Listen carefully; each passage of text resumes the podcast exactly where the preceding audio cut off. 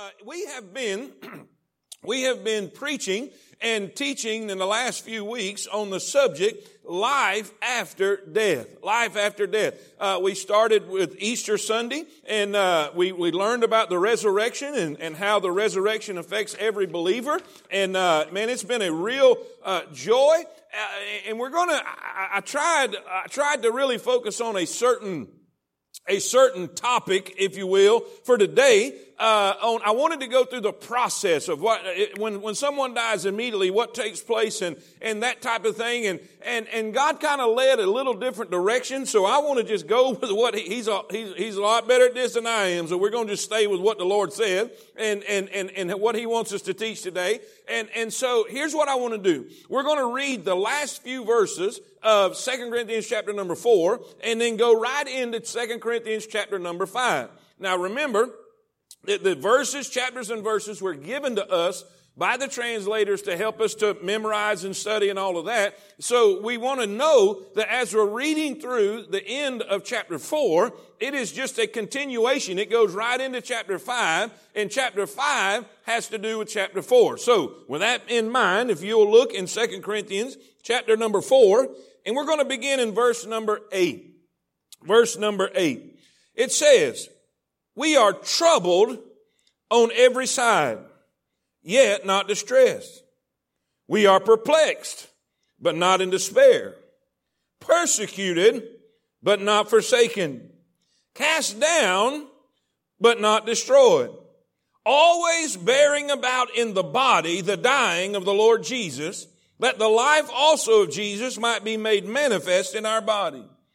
For we which live are always delivered unto death for Jesus' sake, that the life also of Jesus might be made manifest in our mortal flesh.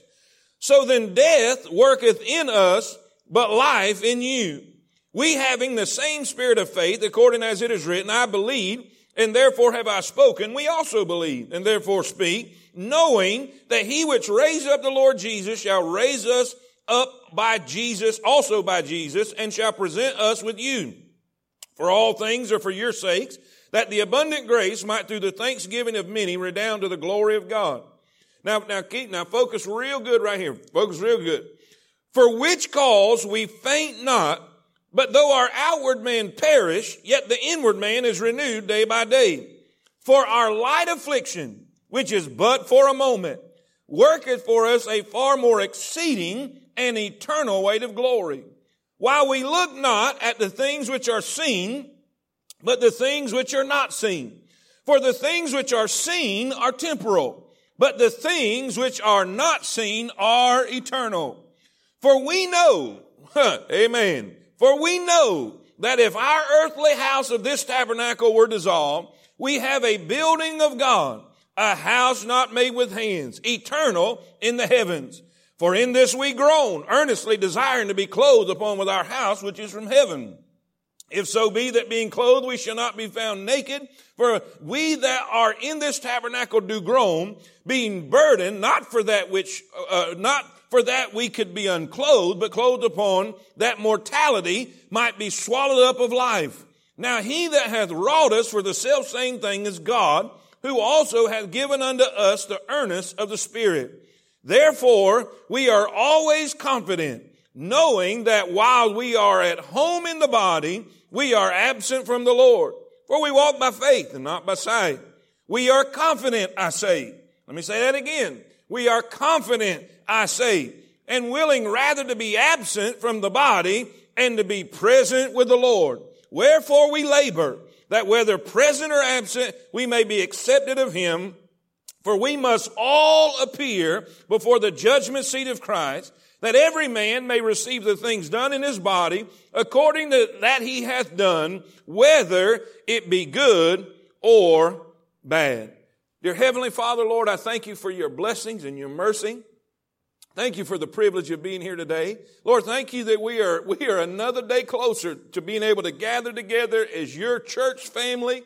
Lord, as the body of Christ assembling worshiping together, glorifying you together. And Lord, I pray right now that you'll get all the glory today. I pray that you'll help me to deliver your word in such a way that everybody can understand it. It's clear and precise that everybody can hear and receive and be edified from it. Lord, we don't deserve you. We don't deserve heaven. We don't deserve grace. We don't deserve mercy. But God, we are so thankful for it. And I praise your holy name. You're worthy of our praise. You're worthy of our worship. You're worthy of everything we could offer you today. Now, Lord, please help us. Fill me with the Holy Ghost. Fill me with an unction from glory. Help me to deliver your word. Lord, I pray that you'll bless all the little sanctuaries around our communities and around the country who's tuning in today. I pray that you'll fill their houses. I pray that you'll fill their rooms wherever they are watching, wherever they are worshiping today. I pray that, Lord, that your Holy Spirit will permeate those houses and those places of worship. I pray your perfect will be done. In Jesus' name we pray. Amen and amen. All right. I want to go back.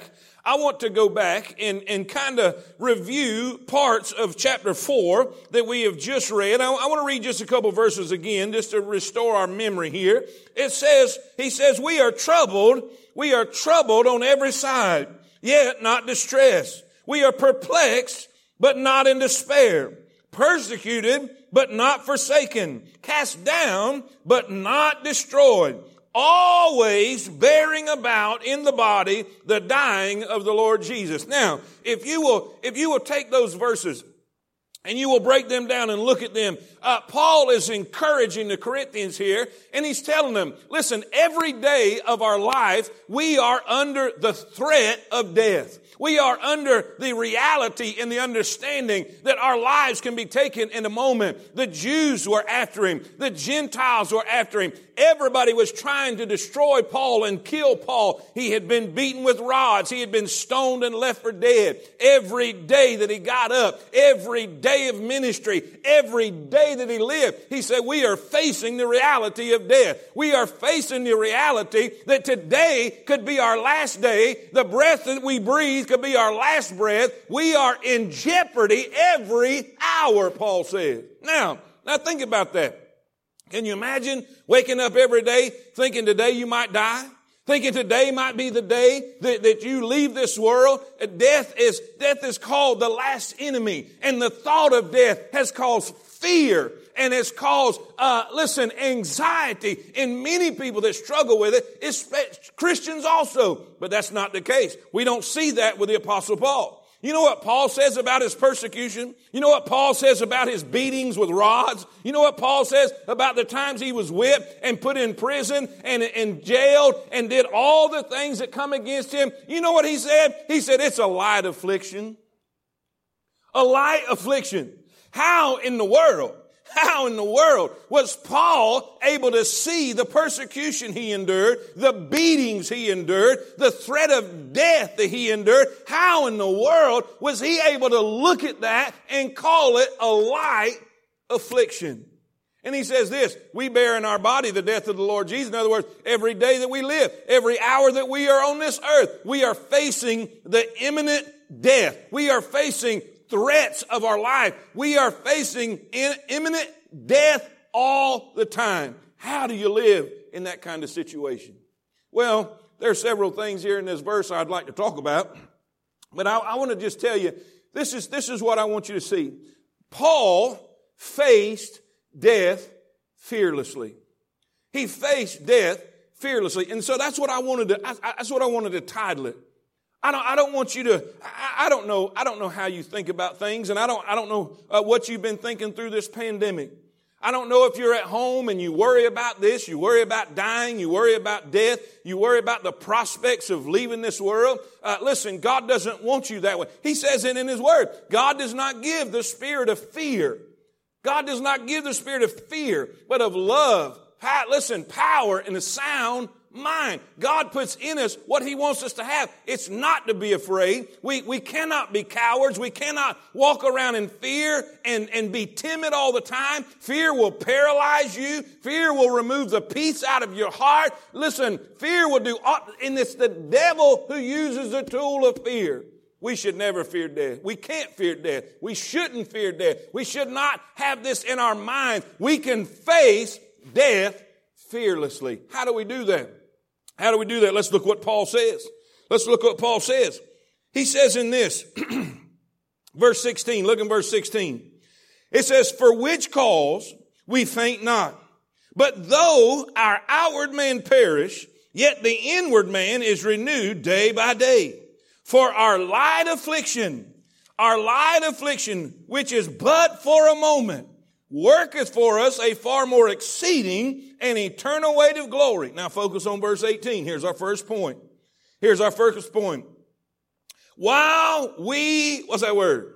Look. All right. All right. Home, say that with me. While we look not at the things which are seen, but at the things which are not seen. For the things which are seen are temporal, but the things which are not seen are eternal. So I'm going to give you three quick things Three quick things here this morning. Uh, we're, we're going to have to have we're going to have to have three services because of the social distancing, garbage, and all that. And uh, and and and so uh, we, we've had to modify things. And, and and and I'm supposed to preach for 30 minutes today. And and I have some very negative people who don't think I can do that. And uh, so today I'm 30 minutes. I'm only going 30 minutes. I'm I'm supposed to be on the clock. I think I don't know if they started that or not, but it really should start now. The other shouldn't count at all. It should start right now. And Brother Dustin's back there shaking his head that he don't think that can happen. But anyway, uh, uh, there's critics everywhere. Haters are going to hate. Amen. They're just going to do it. 30 minutes. Here we go. Three points. One,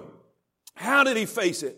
How did he deal with it? I'm, I'm telling you, I, I, I, I, look at what the apostle Paul went through. I, I look at the beatings he faced and, and, and the, all the stuff, all the garbage and all the persecution and all the things that he faced. And I'm thinking, dear God, how did he do this? Now, when I was growing up as a kid, when I was growing up as a kid, I had in my mind, because y'all know that I, I, grew up a preacher's kid, and so it's all I've ever known. I mean, I, am I'm, I'm back in I, am back in, in, in, Sunday school with flannel graph. If y'all y'all remember the flannel graph, man, I'm telling you, that was cool before it was cool. Amen. Wham! Slap that character up there and give your story. Well, I, I looked at Bible characters kind of kind of like superhuman. You know what I'm saying? You, you just look at, at, at, John Baptist and, and, and Elijah and, and all these, and you think that they're, they're like, they're like this special, but you know what? They were men. They were men. They were human. They, they, they had frailties just like we did. They had fears just like we did. Paul said, Paul said he was dealing in, in parts of the ministry where he served. He said he did it with fear and trembling. And man, I can't even imagine that with the apostle Paul. But the apostle Paul was a human he was weak just like we are. He had issues just like we do. But yet he was able to do all of this stuff fearlessly. And to go, and to go in this in such a brave and courageous way. And this is how he did it. This is how he did it. Point number one. If you're writing these things down, there's, there's three things. There's three, uh, truths, I guess, if you want to use that word. Whatever. Uh, there's three things that helped him to deal with the struggles he went through. First, I want you to see this. I want you to write this down. I want you to see the focus that he had. The focus that he had. Look in, look in the last verse of chapter number four. now, now remember, let me, let me go back. Let me go back. Let me, let me remind you, let me remind you what he's dealing with. We're troubled on every side. We're troubled on every side, yet not distressed. We are perplexed, but not in despair. We are persecuted, but not forsaken. We are cast down, but not destroyed. Always bearing about in the body the dying of the Lord Jesus. Every day of our ministry, we're facing death. But watch what he says. But I want you to see what we do. Number one, we focus. We focus on what? Verse 18. While we look not at the things which are seen, but at the things which are not seen. For the things which are seen are temporal, but the things which are not seen are eternal. So, what are we saying? The word look, the word look is the word scopio. Scopio. Now you imagine this. Imagine a microscope. A microscope focuses intently on an object. Now, it means to take aim at, to consider, to regard, to think about. And you know what he's saying here? He says every day our focus is not on what we can see. Our focus is not, oh, now, now keep in mind, keep in mind, when you look at this, all through the scriptures, the Bible teaches us everything you see is temporary. Everything you see is temporary. Every single thing. Everything is going to be destroyed one day. There's going to be a new heaven and a new earth. Everything, the Bible says, Peter, Peter says the elements will melt with fervent heat. Everything is going away. You can buy a new car today and it'll be old tomorrow. The moment you drive it off the lot, it has decreased in value and it will continue to do that down through the years. New houses will decay bodies decay. Everything that you see, everything that you see with a physical eye is temporary and it's going away. But what does he say? I don't focus on what I can see. I don't focus on what's around me. I don't focus on my circumstances. I don't focus on these things that are, are, are here today and gone tomorrow. My focus is on what I can't see. So preacher, what can't you see? I can't see heaven. I can't see a street of gold. I can't see walls of jasper. I can't see gates of pearl. I can't see the Lord Jesus. I can't see the angels in heaven. I can't see all of these things, but I know they're there. And the more I think about them, the more real they become. Don't focus on what you can see. Now, how do we apply that? How do we apply that? Watch this right here. Watch this right here. Colossians 3. Colossians 3 verse 1. if ye then be risen with Christ, seek those things which are, what's that word? Above. Seek those things which are above where Christ sitteth on the right hand of God. Watch this now. Watch this now. Set your affection. Set your affection on things above, not on things on the earth. Now, let's talk about that a minute. I gotta hurry. I gotta hurry. 30 minutes. 30 minutes. All right. Now watch. Here, here's the deal. Listen, we fear death. We fear departure from this, this life, this planet, this earth. We, we fear that. And I think most of that fear is because either who we're going to leave or what we're going to lose.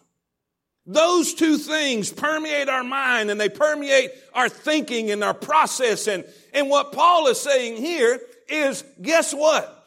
Everything you see, you're going to lose. We're, we're going to leave it behind. We cannot take it with us. The, Job said it best. He said, naked came I into this world and naked shall I leave it. I'm not, I didn't bring nothing with me when I got here and I'm not going to take nothing with me when I leave here. And you know what we do? You know what we do in our life today? All we can focus is on our stuff. All we can focus is on the things that we can see. All that we can focus on and think about. Listen, our affection, the things that drive our desires, our love and our attention, everything most of the time is on what we can see. Now, if that's where our affection is, if our affection is set in our hobbies, if our affection is set in our, in our jobs, if our affection is set in our material things, in our, our, our possessions, guess what? You're going to be destroyed when those things go away. You're going to be distraught if you lose them. If all of your affection, all of your desire, uh, and by the way, there was something that I need to put in here. There's something I need to put in here that I didn't. Listen, not just your, not just your job and hobbies and possessions, but what about your people? Your families. Oh, preacher, what, what are you talking about our family? Well, let me just say this. Did Jesus not say this? Did Jesus not say this? And let, lest a man hate his father and his mother and his sister and his brother, even his own life, he cannot be my disciple? Now, does that mean I got to hate my mama? No, that ain't what mean. God says we're supposed to love everybody. The word hate here is a hyperbole. He's using a word to, to, to make a point. What he's saying is you've got to love God more than you love everything.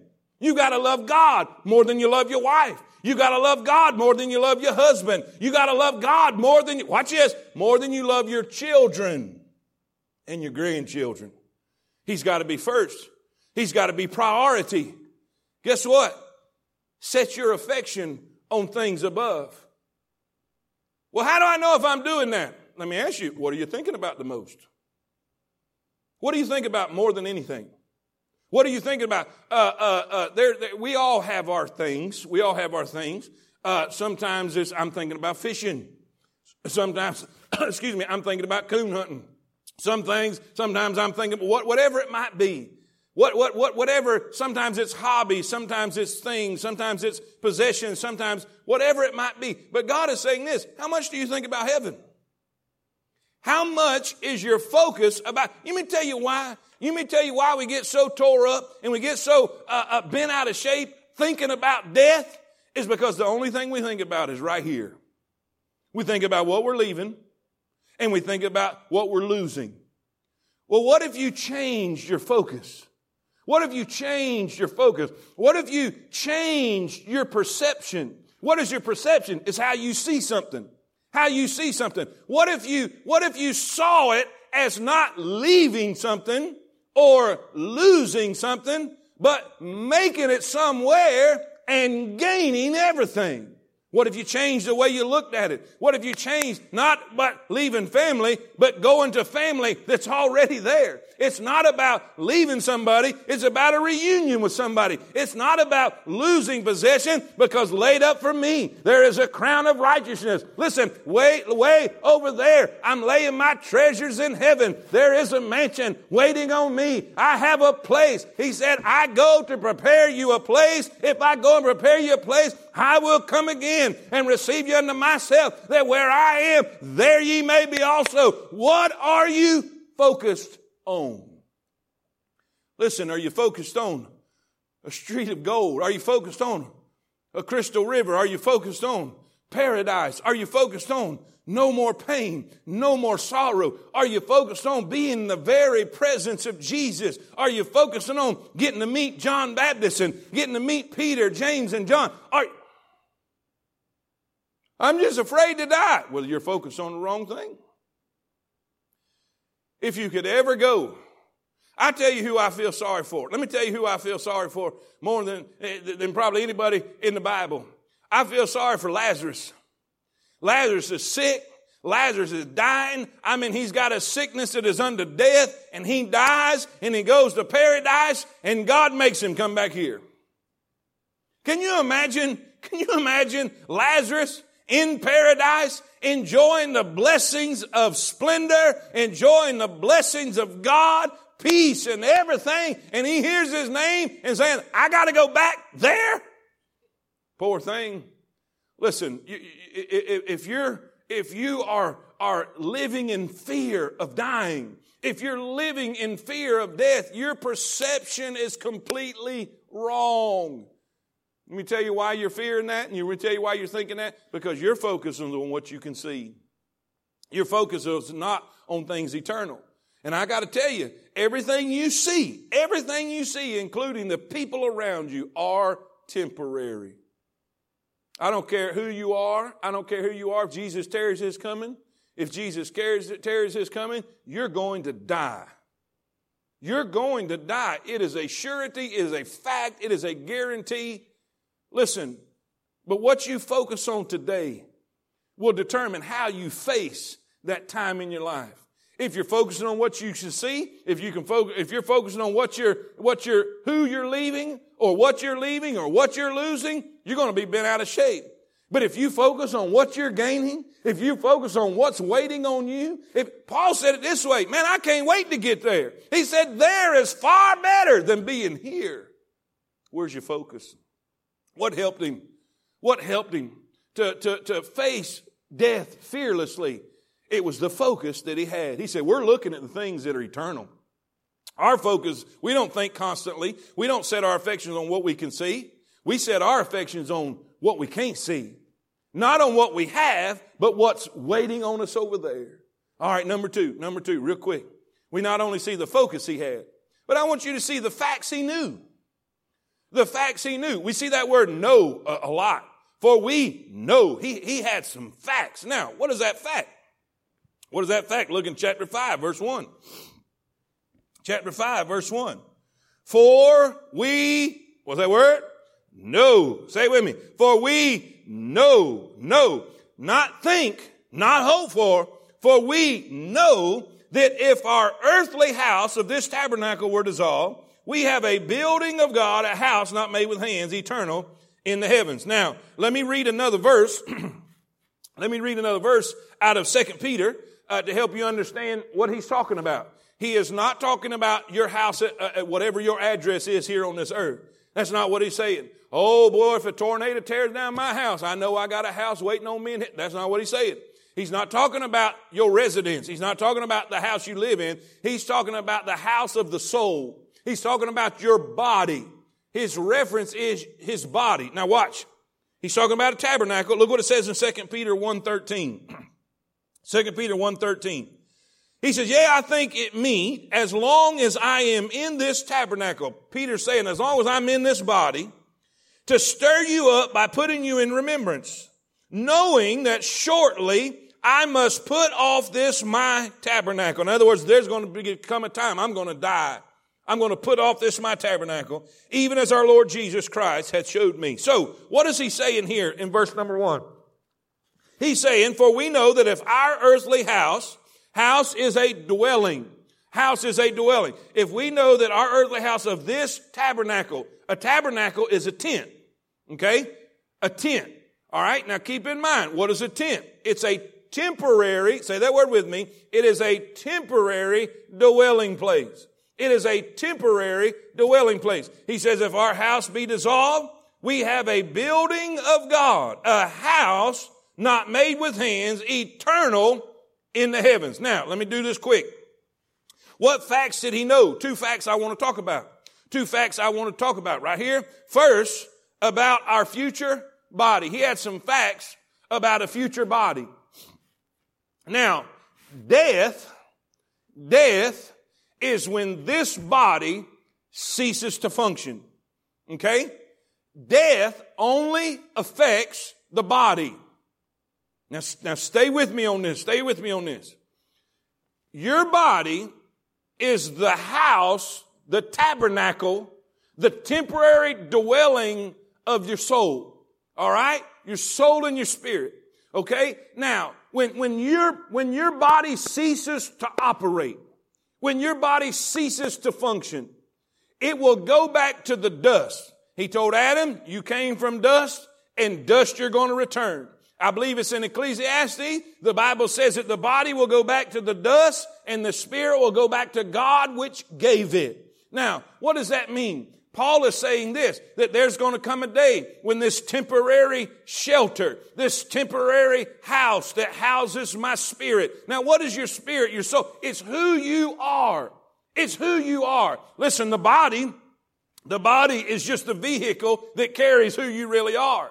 The, the body uses the five senses. But your, your spirit, your soul, who you really are, your conscious awareness state, uh, uh, listen, your mind, your will, your emotions, all of that, who you really are will go to be with God. Now, now watch this, watch this. This body that we have, it's a temporary tabernacle.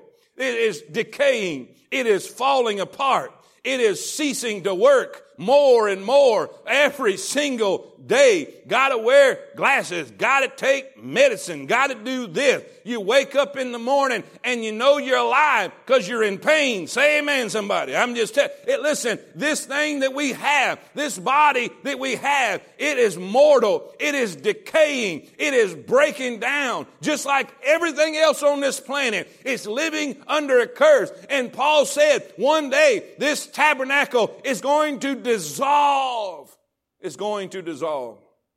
What does that mean? It means, listen, your soul is going to leave this body and the body will go back to the grave. The body will go back to the dust of the earth. Now, there's, there are, there are, uh, uh, there are machines that, that, that doctors use. There's machines that hospital uses to keep a body functioning. It can keep the heart beating. It can keep the lungs. But guess what? If there is no spirit in that body, there is no life in that body. Now, I, I want to do this. I, this ain't really even part of the message, but there are so many people who live in guilt. And there's so many people who get uh, just tore out of the frame uh, when their loved one is on a ventilator or their loved one is on a, a, a, a life. Uh, uh, I say life, it's really not life, it's just a function of the body. And, and they're, they're, they are feeling like they have to make a decision whether somebody lives or dies. Well, listen, that machine can keep, keep the body, the house, the tabernacle functioning, but there is no life there. When God takes the soul, there's no life there.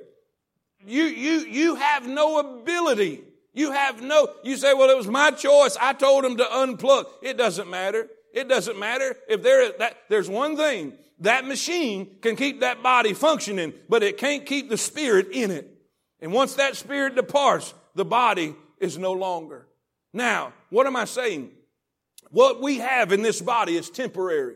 And Paul is saying one day, listen, death is going to take this body and turn it back to dust. But I know this. I know this, that when that takes place, I've got one reserved for me in the, in a body, a house that's eternal and wonderful. Listen, here's the way I illustrate this. I was thinking about this. He uses tabernacle and a house, a permanent dwelling.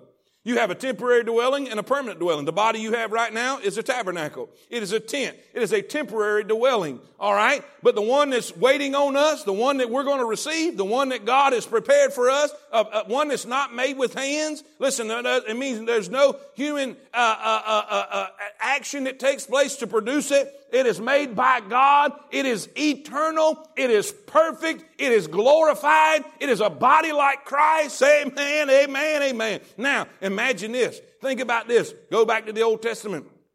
Go back to the Old Testament and you see the children of Israel. They have a tabernacle. They have a tabernacle. What was the tabernacle? It was the temporary place that they used to, to house the Ark of the Covenant, to house the glory of God. It was temporary. They picked it up and toted it every time they moved. Every time they went forward, they could put it up and take it down, put it up and take it down. It, it, it, as beautiful as it was, it still was not permanent. It still was not as beautiful. But one day, Solomon built a permanent tabernacle. Solomon built a beautiful temple. He built a place that was beyond splendor and it was incredibly glorious. And man, I imagine that, that inside that temporary dwelling was the Shekinah glory of God. That one day, one day, when they made it to the promised land, they built a temple. They built a permanent structure. They built a temple that had foundation that you didn't take up and you didn't put down. Oh, what does that mean? Listen, we're going through the wilderness today. We're traveling on to the promised land and we may be in a temporary tabernacle right now that is decaying, that is breaking down, that is falling apart. But if this tabernacle is dissolved, one day there's going to be a body that's not made with hands. I'm going to have a glorified glorified body that is permanent and forever. Somebody say amen right where you are. I hope you know that this is this body is not the forever body. Thank God. I don't want to live forever in this body. I want my brand new one. Amen. Amen. There was some fact. Why did Paul face death fearlessly? Because he knew death was just a ticket to his brand new body. He says, listen, this is not all we have. This is not all we have. There is a body that's waiting on us. So, another fact, and I gotta hurry. I gotta hurry. I think I've gone about 10 minutes so far. All right. All right. How long we got, Dustin? Come on now. You're shaking your head back there. All right. Here we go. He had, he had facts about a future body. This future body is going to be immortal. This future body is going to be incorruptible. This future body listen, it's going to be perfect. The Bible says in Philippians 3:20, "For our conversation is in heaven, from whence also we look for the Savior, the Lord Jesus Christ, who will change our vile body, that it may be fashioned like unto his glorious body, according to the working whereby he is able even to subdue all things unto himself." Listen, what facts did he know? He, he had some facts about a future body. But not only that, about a future residence about a future residence. Watch what he says in verse 6. therefore, therefore we are always confident knowing that while we are at home in the body, in other words, our soul, listen, our spirit, who we are, our conscious awareness, who we are, who we really are, when we're at home in this body, verse 6, or excuse me, verse 6, we are absent from the Lord. We are absent from the Lord. But then he says in verse 8, we are confident. We are confident. We know this. I say willing rather to be absent from the body and to be present with the Lord. What facts did he know? He knew that one day, he knew that one day, the moment, the moment the body quit functioning, the moment that that soldier, the moment that that soldier took Paul's life, listen, his soul and his spirit was ushered into the presence of the Lord Jesus. A great illustration of this is, is Stephen. The Bible says when they were stoning Stephen, he looked up and he saw Jesus standing at the right hand of the Father. You know, there are people that teach a soul sleep, that when we die, we just go to sleep in the grave and, and we wake up at the resurrection. That's not even biblical. I, I don't know where they get that from, but that's not even biblical. It's not even remotely biblical. The Bible says that the moment that you're absent from the body, the moment that your body is ceasing to function, and you leave this body, you are immediately in the presence of the Lord Jesus. Preacher, what are you saying? I'm saying this. I know where I'm going. I know my destiny. I'm not sitting around biting my fingernails to the quick, worrying about what's going to happen when I die. I'll tell you what's going to happen. I'm going to be looking Jesus eyeball to eyeball. I'm going to be in the presence of the Lord Jesus. I'm going to be in the presence of the angels in heaven. I'm going to be in the presence of the saints of old. I'm going to be in the presence of my family that's already there. I'm going to, Somebody say amen. What a blessing that is. Now, no wonder he could face death fearlessly. No wonder he wasn't afraid of death. No wonder he said this, I have a desire to depart and be with Christ, which is far better. Listen, the body I'm going to get is better than the one I got. The life that I'm going to live is better than the one I have. Listen, the, the residence I'm going to be in is better than the one I had. Can you imagine living in a glorious state? Can you imagine living in a place where no sickness and no sorrow and no death? Can you imagine? Hey, we shouldn't be afraid of death. We should be longing for heaven. We should be longing for being with Christ. He says to be absent from the body is to be present with the Lord. One day, one day we're going to see. One day we're going to be in His presence. It is immediate. It is immediate. The moment that you leave this body, you're going to be in the presence of Jesus. You're going to be in the presence of Jesus. Now, number three, quickly, quickly. Number three. What, what helped him face death fearlessly? First, it was the focus he had. What are you focusing on today? What are you thinking about constantly? Are you thinking about your stuff?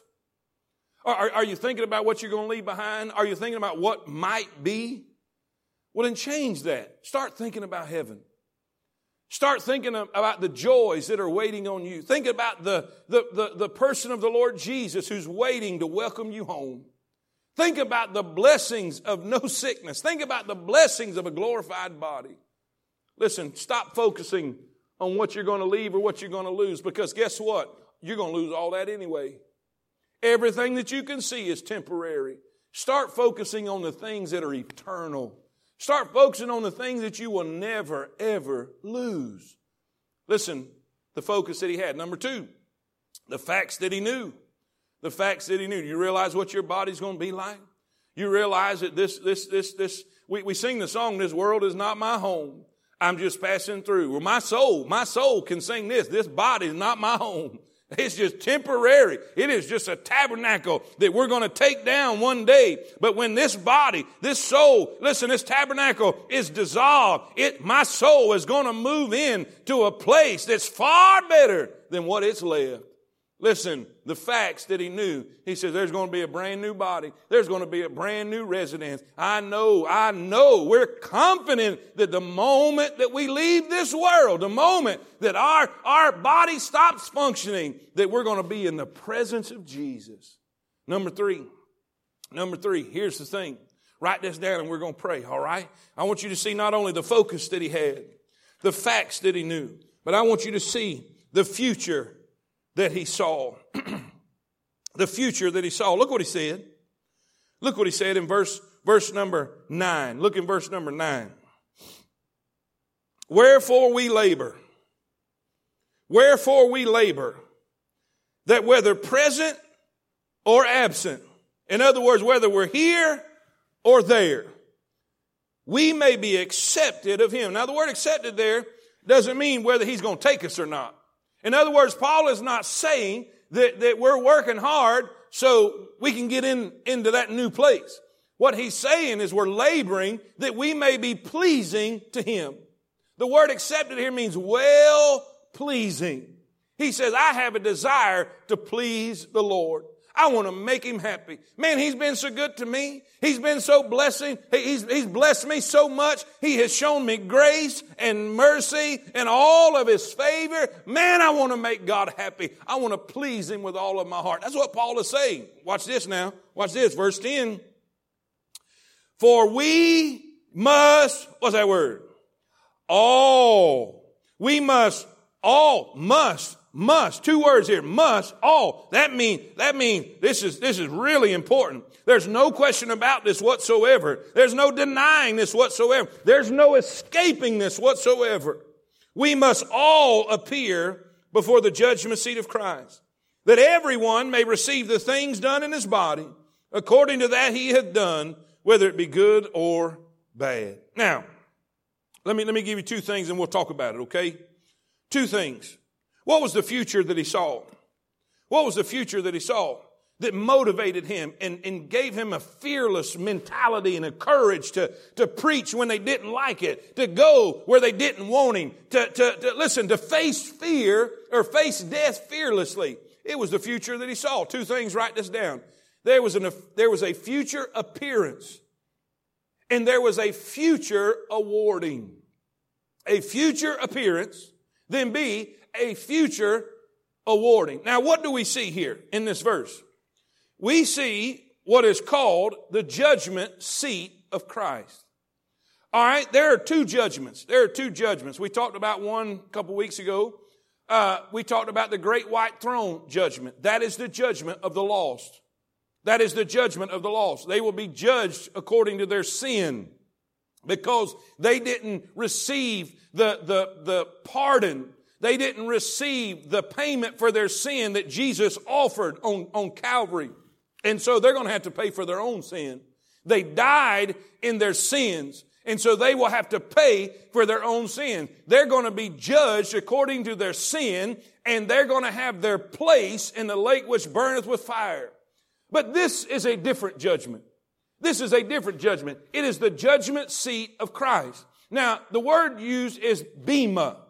Bema, B-E-M-A, the Bema judgment.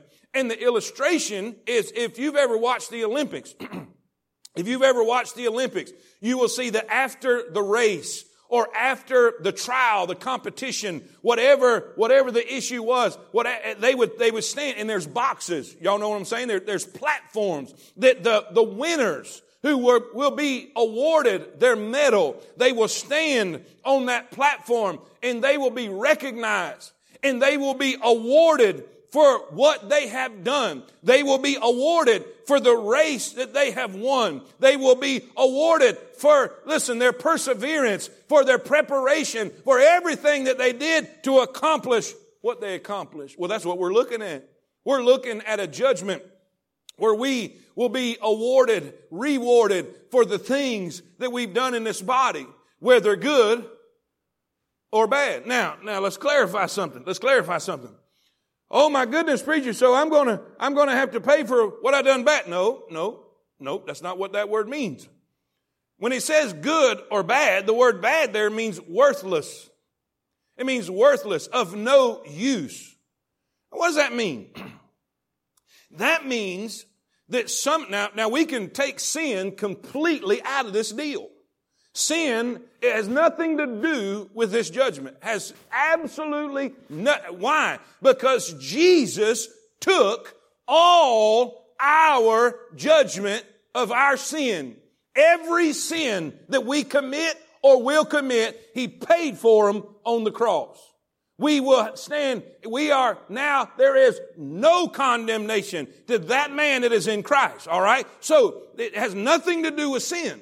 So what does it have to do with? Now, now think about this. We're going to clarify this. We're going to clarify this with a verse and then we're going to pray, okay? The Bible says in 1 Corinthians chapter 3 verse 11, 1 Corinthians chapter 3 verse 11, for other foundation can no man lay than that which is laid, which is Jesus Christ. All right, that's, that's that's salvation. All right? Jesus is the foundation. It starts with Jesus. We come to Christ. We are saved.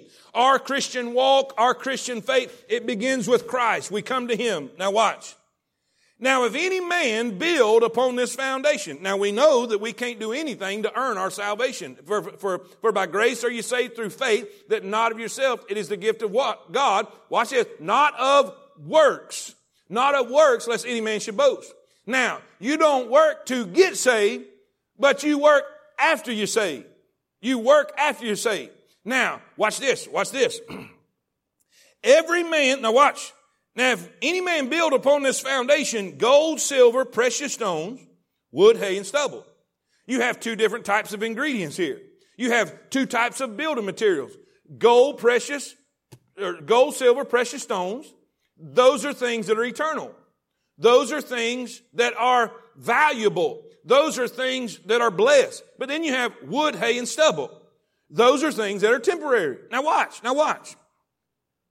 Every man's work, all your deeds that you've done for God, all your service that you've done for God, every man's work shall be made manifest, for the day shall declare it. What day? The day of the judgment seat of Christ. The day you stand on your platform to be awarded for the things that you've done.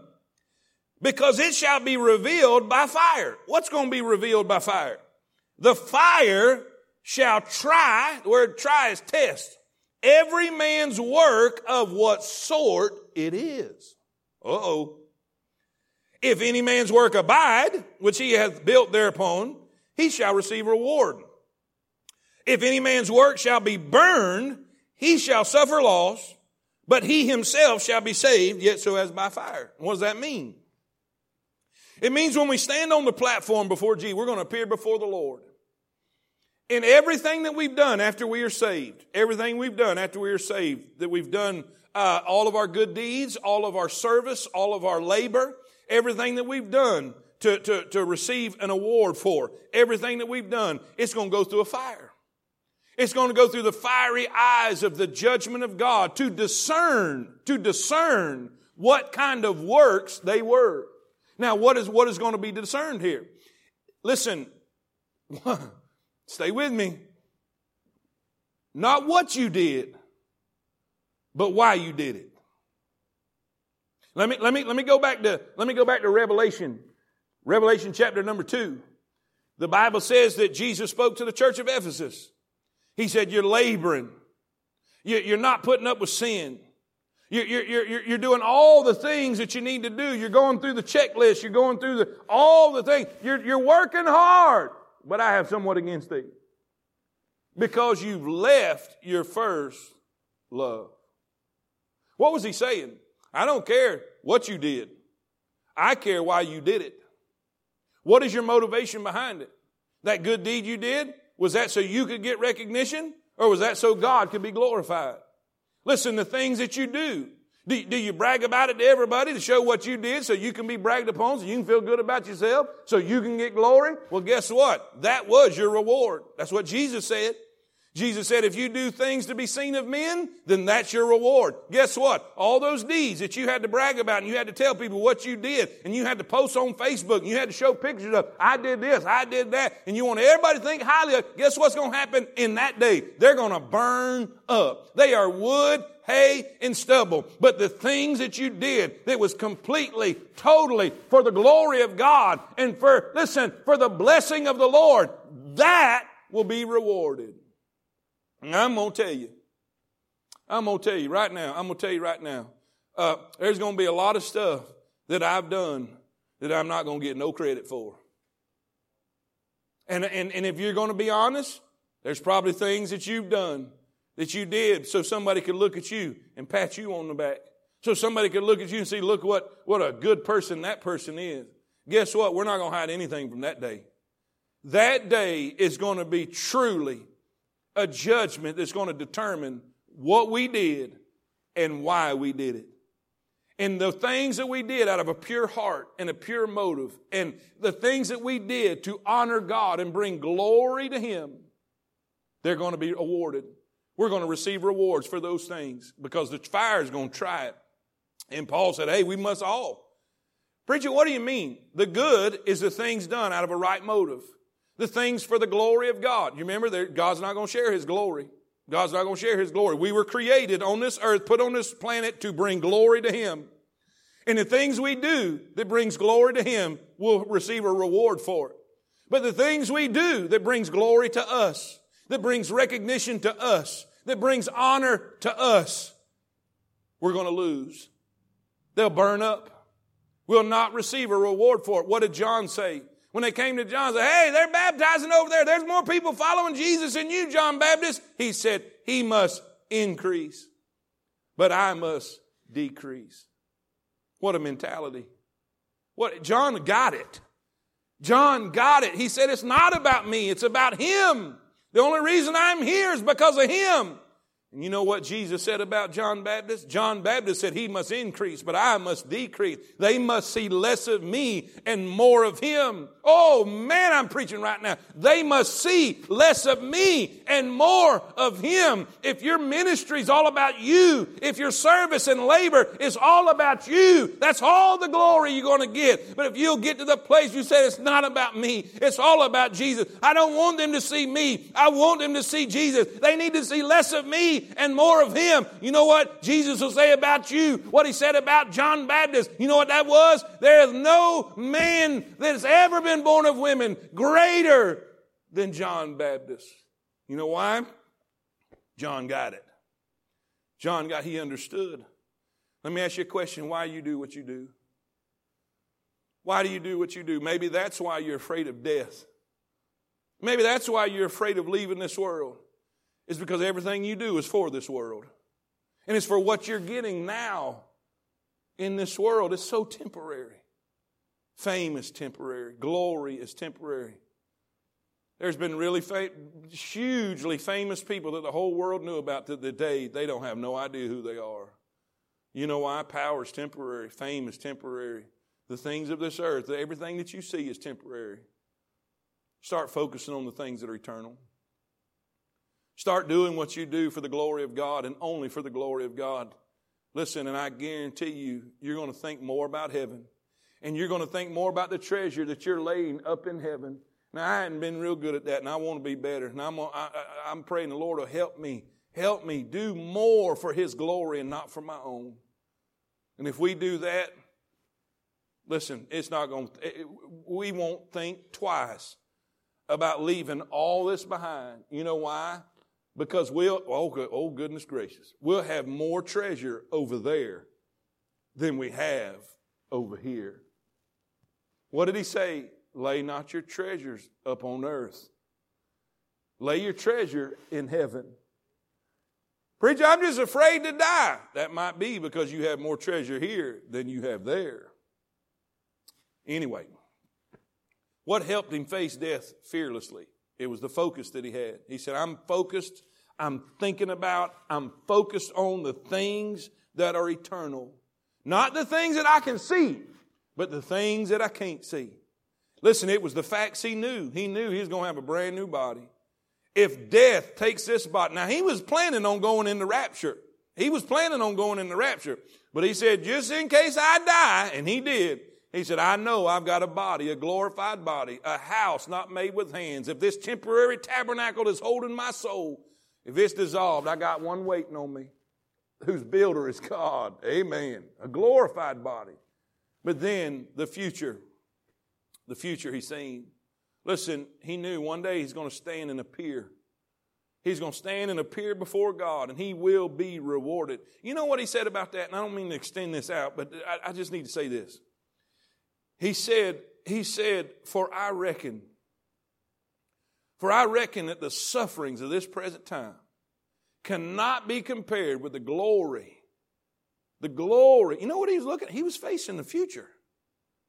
He was facing that day he would receive his rewards and he would be in his brand new glorified body. He said, Man, nothing here can compare to what it's going to be like over there. Listen, take it one day at a time. Don't let this virus scare you. Don't let, don't let all this fear mongering and the media and all the things that they try to do to manipulate people. You, you, you can't, You can't scare a child of God with death. You can't threaten a child of God with heaven. How, how do you do that? That's impossible. No, we can be fearless. We can be fearless. Does that mean we're foolish? No.